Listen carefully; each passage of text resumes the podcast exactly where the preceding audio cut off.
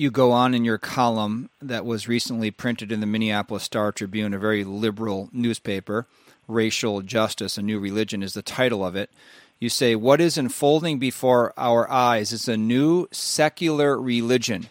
For all its claims of, quote, inclusivity, this new faith is deeply intolerant.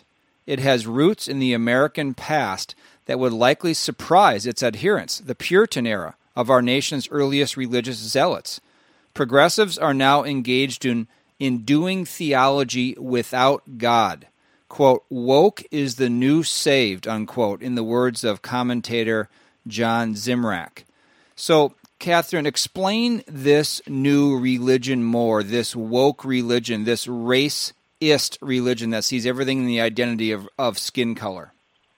Right. Um, this new religion uh, is is a, a twisted version of uh, uh, extremist uh, Puritan theology from America in the 1690s. I'm thinking here of the uh, of the witch hunt mentality. You know, Nathaniel Hawthorne's novel, uh, The Scarlet Letter. That that kind of thing. Obviously, Puritan theology uh, was was uh, a, really a marvelous.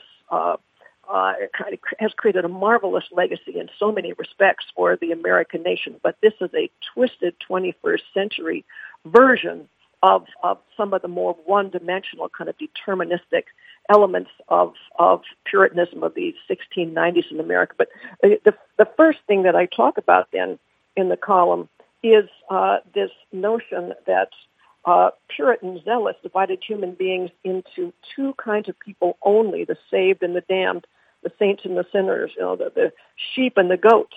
Uh, this, this notion having been updated uh, into uh, the, the current uh, proposition of Black Lives Matter type thinkers that um, that human beings, based on their skin color, are either oppressors or or oppressed. But this is all determined, right? White people can't do anything about the fact uh, that they are uh, that they are oppressors. Moral agency is is completely removed. They must be uh, they, they must carry out acts of implicit bias, right, without even knowing it. Uh, and and black people, on the other hand, have no moral agency at all because they are determined to be victims by their skin color. So they can only improve their outcomes uh, if white people change their behavior.